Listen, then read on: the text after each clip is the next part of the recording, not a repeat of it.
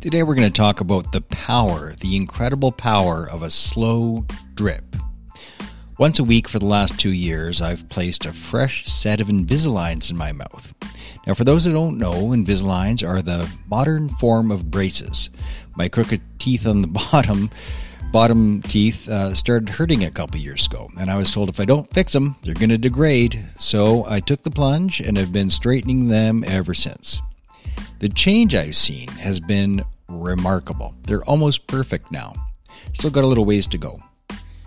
Each new set that I place in my mouth is only microscopically different from each previous set. Over the course of four to six weeks, you can't see any difference. You can't notice even the slightest difference.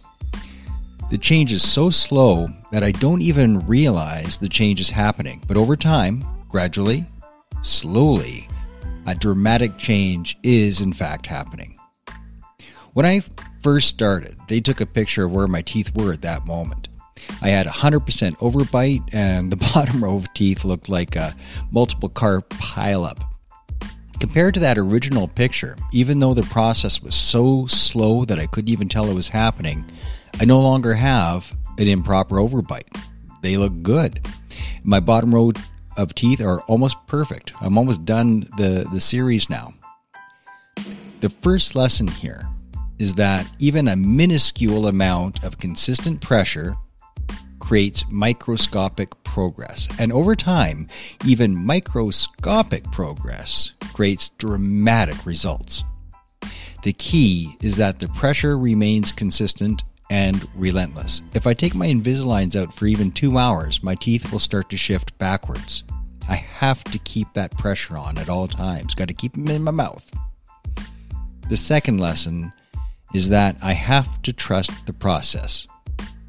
I have to believe that by doing the work and changing my Invisaligns every single week, eventually I'll get there. I'll see the desired results. Even when I can't see or perceive any progress, I have to keep going. I got to trust the process. I have to keep my faith that whether I can see it or not, I just have to keep doing the work. The third lesson is to realize how I have the power to transform by doing a tiny bit of work every day consistently, I can totally transform myself. This lesson applies to any aspect of life. I've been applying these exact same principles towards pursuits of other goals as well. For the last 820 days consecutively, I've been learning French with Duolingo on it's a little app on my phone.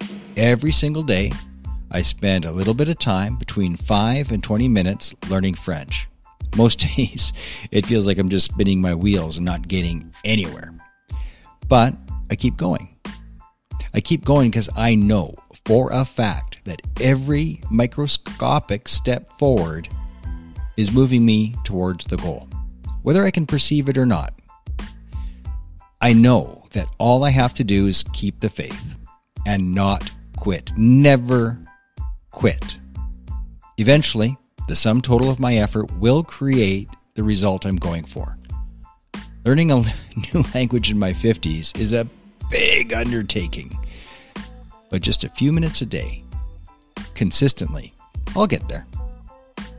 How do you eat an elephant? One bite at a time. Another example of this principle can be seen in my fitness goals, my goals for strength for well over a year now, but a year and a half, for twice a week, every week, I attend an arm wrestling club. I rarely miss. And I've been doing it for like 18 months. Every day I train, at least a little, sometimes a lot, but every day I'm doing some training specific to arm wrestling. And like the other two examples, it often seems like I'm spinning my wheels. I can't always see the progress. And every now and then, but every now and then, I hit a new milestone that lets me know that all of my effort is actually paying off. I see myself climbing that ladder, and I'm often quite surprised when it happens. Developing as an arm wrestler takes years, not weeks. The strength in our sport depends on the development of tendons and ligaments, and these don't develop quickly, not like muscles. Often, the first year or two of training causes a whole lot of pain, and a lot of people just can't deal with it, so they quit. After several months of development and progress, sometimes you'll face a new person who's just as strong as you, and that can be so demoralizing. You've been doing all this work, and then a newbie shows up and can handle you. Ugh. Totally demoralizing, but it happens, and you got to be able to deal with that when when you get that blow to your ego. And when you start going to tournaments, your first few tournaments, it's pretty likely you're going to get squashed and probably get squashed by people that you could have sworn you'd beat by looking at them. But if you stick to it and you have faith that your efforts and your tiny wins will eventually pile up, you will get strong. You will start to win. You will progress. And this is everything in life. Today, in this world, everybody wants an easy win, a silver bullet. But easy wins and silver bullets don't result in a sense of accomplishment. The more difficult a task, the greater the sense of accomplishment. So don't complain about how hard something is. Don't be scared of it. Embrace it. Seek out difficulty. Look for something that's difficult to do, that's hard. Demand of yourself the discipline of consistency. Look for challenges, not for easy wins. The more you overcome challenges, the better you feel about yourself. The better you feel about yourself, the greater the challenges that you will undertake. Don't look for easy. Seek difficult. Choose to be strong, choose to be consistent, and choose to win.